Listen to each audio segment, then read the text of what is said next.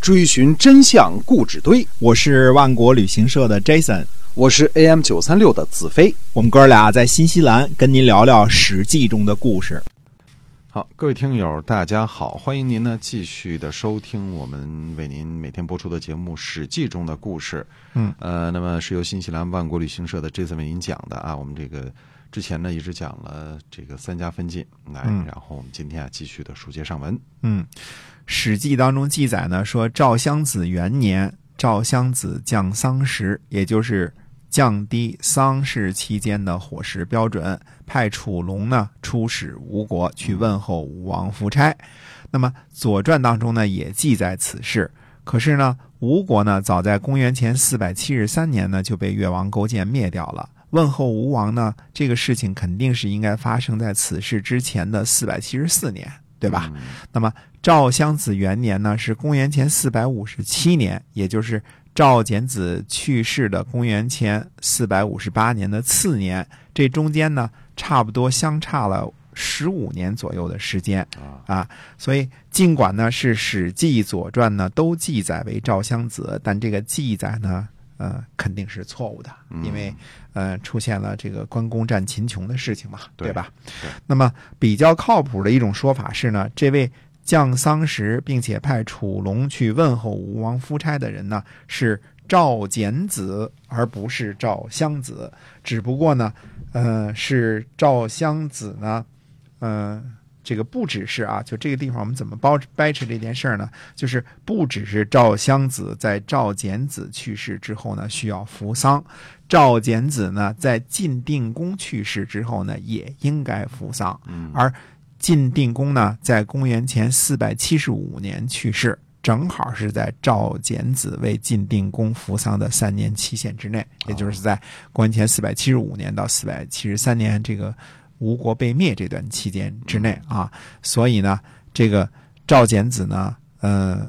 想当初是保着晋定公去参加黄池之会和吴王夫差争霸的，也就是争夺谁先有歃血为盟的权利的，对吧？那么当初黄池之会的誓词说呢，好恶同之，所以赵简子呢想到自己不能尽同盟的义务，所以降低丧期的饮食标准，才引起了楚龙问候吴王这一段故事。当然，呃，《史记》当中很多内容是摘抄自《左传》的，嗯呃，也可能是《左传》的记录有误，才以以讹传讹的啊。那么更大的可能性是呢，后人沿袭《左传》或者传抄的时候呢，把赵简子改为赵襄子了。改写的人呢，要说还是有些历史的功底的。他查出来那个时候赵简子显然不可能为父扶丧，但是。呃，想当然的认为呢，这个扶丧的人一定是赵襄子为赵简子扶丧，嗯而没有想到呢，其实赵简子那个时候有可能是需要为国君扶丧的，对，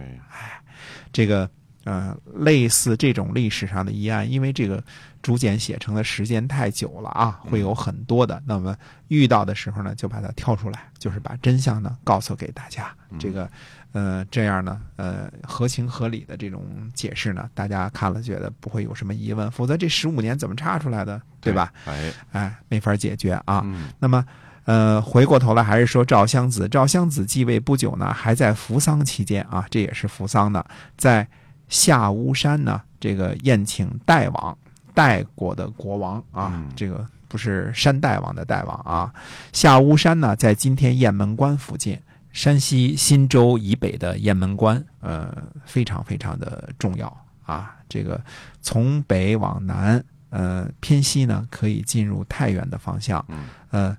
呃，往东呢，越过太行山脉呢，可以进入华北平原。呃，后来的赵武灵王在雁门关附近呢修筑长城啊、这里是呃这个成为边防的重镇。嗯呃，再后来呢，赵国的名将李牧在此地呢破匈奴兵十万。呃，西汉的